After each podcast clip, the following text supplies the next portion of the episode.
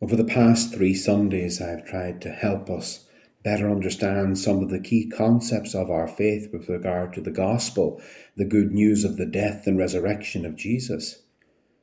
We were created good in the image and likeness of God and meant to have dominion over all God had made. But we were ensnared and captured from the beginning by the deceptions of the enemy. We needed a rescue mission from heaven. We needed a Redeemer. In the first letter of St. John, in chapter 3, we have this very revealing teaching about these matters. Scripture there says, Jesus appeared so as to abolish sin. To live a holy life is to be holy just as He is holy. To lead a sinful life is to belong to the devil. These are very strong words. But the passage goes on to reassure, reassure us that even though we have sinned, we do have a merciful Saviour, a rescuer. It says, It was to undo all that the devil has done that the Son of God appeared.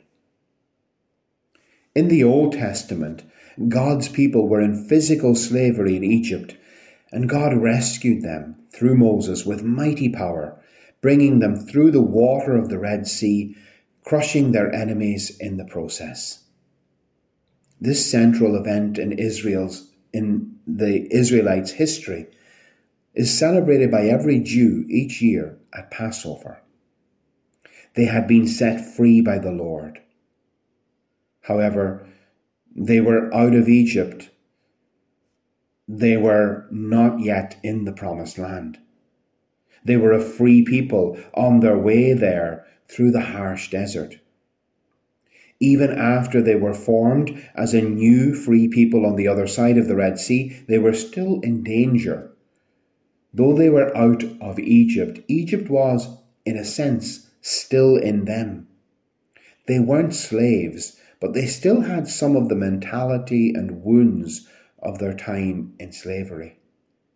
They were rescued by God, but they still had some way to go before they entered the promised land, and all along that way over and over again, they complained against God.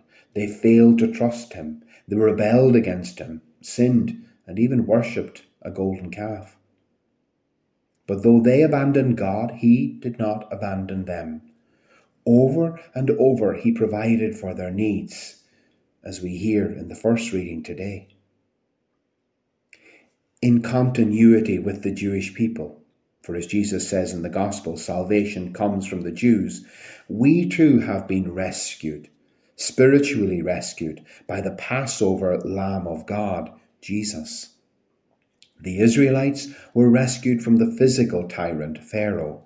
We are rescued from the great spiritual tyrant, the evil one.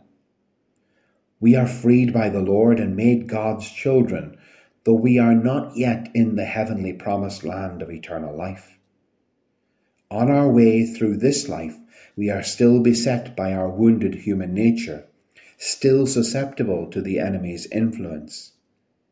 We are still free, and so we can make terrible choices which lead us away from the Lord and from out under His Lordship. But we know that to do that is to step into the enemy's territory of slavery once more.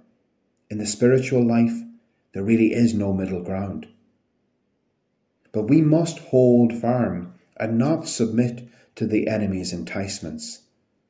We do not need to live in slavery and sin. We do not need to fear anything, not even death.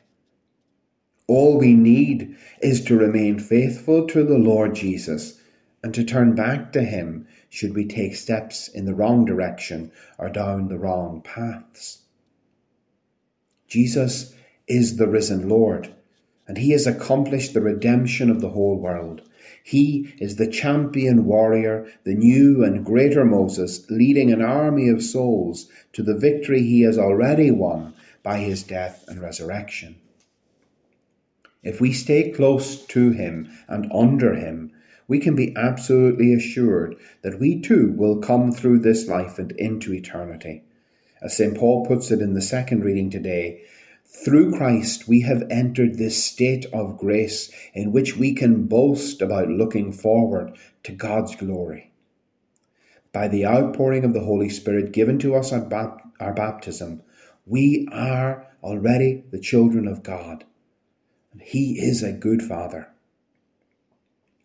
Jesus' last words on the cross are, It is accomplished meaning the seizing back of control and lordship of this world from the enemy is accomplished. The crushing of death and the taking away of the sins of the world is accomplished. Jesus' mission is accomplished through his death and resurrection. And yet, a simple look at the news would suggest that this world doesn't look very redeemed, or that Jesus' victory doesn't seem so great we still have an awful lot of sin, death, destruction, and evil rampant in our world. And this is such a great challenge to our faith in the Lordship and victory of Christ. The world today doesn't look that redeemed. But Jesus has in fact won the war and overcome the enemy and sin and death. What he accomplished on Good Friday and Easter Sunday were the last chapter in the story of the struggle between good and evil. But as in some novels, the last chapter is followed by an epilogue, which serves to tie up any loose ends, so too the Gospel has, in a sense, an epilogue, which covers the time we are living in from Christ's ascension into heaven until the day when he comes again in glory. In that period, there are still skirmishes with the enemy, who knows that he has been defeated and that he has a small window of opportunity to inflict as much harm as possible before the Lord brings down the curtains on the whole story.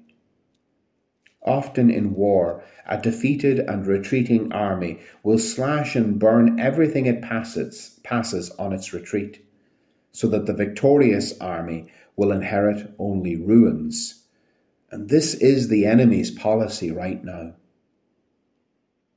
And when a war ends, sometimes there are minefields that were planted in wartime, but which remain active long years after the hostilities have ceased. So long as people don't walk on these minefields, they present no danger. But if you were to walk there, you could very easily do yourself great damage and even get yourself killed so too in the spiritual life. The war is all but over, but the enemy still has a few tricks up his sleeve and quite a few active spiritual minefields. If we choose to keep close to Christ, we will not have to fear anything. He will direct us, He will guide us, and He will never direct us and guide us towards a minefield of sin we need not fear nor worry. So long as we fight under the banner of Christ and keep ourselves firmly united to Him and under His authority. We were helpless when we were in our sins, but Jesus Christ has come to our aid. He, our Redeemer, our Rescuer, has changed everything. We are not helpless anymore. We have the Lord of heaven and earth on our side we have the Holy Spirit in us and dwelling to dwelling within us and desiring to abide in us and to empower us. This is no small thing. And we need to face our daily lives with all their many hardships with a strong faith in that reality. The Lord is with me. The Lord is in me. The Lord is for me. By their free choice, Adam and Eve sold the whole human race into slavery. By his free choice, Jesus rescued and redeemed us from that slavery. By our own free choice, we are now each of us invited to respond, to accept him as the Lord and Saviour of our lives, so as to remain free. Jesus is the Saviour of the world. He is the Lord. The challenge that lies before us is to make him my Lord and Saviour, your Lord and Saviour. To call him Lord means we are submitting ourselves under His will and direction. We take our cue from Him. It means we entrust everything to Him. We follow His lead. To call Him Saviour is to humbly admit we are in need of being saved, that we have sinned, messed up, and placed ourselves in the position of being back under the influence of the enemy of our souls in some way. If Jesus is my Lord, then there are places I will not go, things I will not do, choices I will not make, because they run contrary to my dignity as a child of God and contrary to the Lord's teaching. If Jesus is my Saviour, then I will humbly admit my sin, acknowledge where I have gone wrong, and bring those things to Him in the great sacrament of confession. But how unfortunate are the days we live in. Many members of the Church, though they do declare that Jesus is Lord, they live as though he has nothing to say about the way they should live their lives. And though they do declare him to be Saviour, they have an aversion to letting themselves be saved because they do not acknowledge their sins and have abandoned, sometimes for years, the sacrament of confession we will now have the opportunity to affirm our faith by renewing our baptismal promises. By these declarations and the sprinkling of the holy water, we are declaring that we want the Lordship of Jesus over us and all the blessings this will bring with it. So let us renew our baptismal promises right now.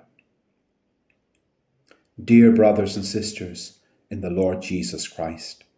Let us now renew the promises of holy baptism, by which we once renounced Satan and his works and promised, and we promised to serve God in the Holy Catholic Church. And so I ask you, do you renounce sin so as to live in the freedom of the children of God? I do. Do you renounce the lure of evil so that sin may have no mastery over you? I do. Do you renounce Satan, the author and prince of sin? I do. Do you believe in God the Father Almighty, creator of heaven and earth? I do. Do you believe in Jesus Christ, his only Son, our Lord, who was born of the Virgin Mary, suffered death and was buried, rose again from the dead, and is seated at the right hand of the Father. I do.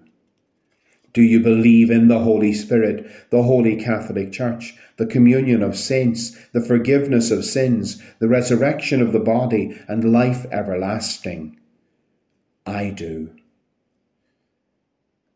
And may Almighty God, the Father of our Lord Jesus Christ, who has given us new birth by water and the Holy Spirit, and bestowed on us forgiveness of our sins, keep us by his grace in Christ Jesus our Lord for eternal life. Amen. Jesus is Lord. Amen.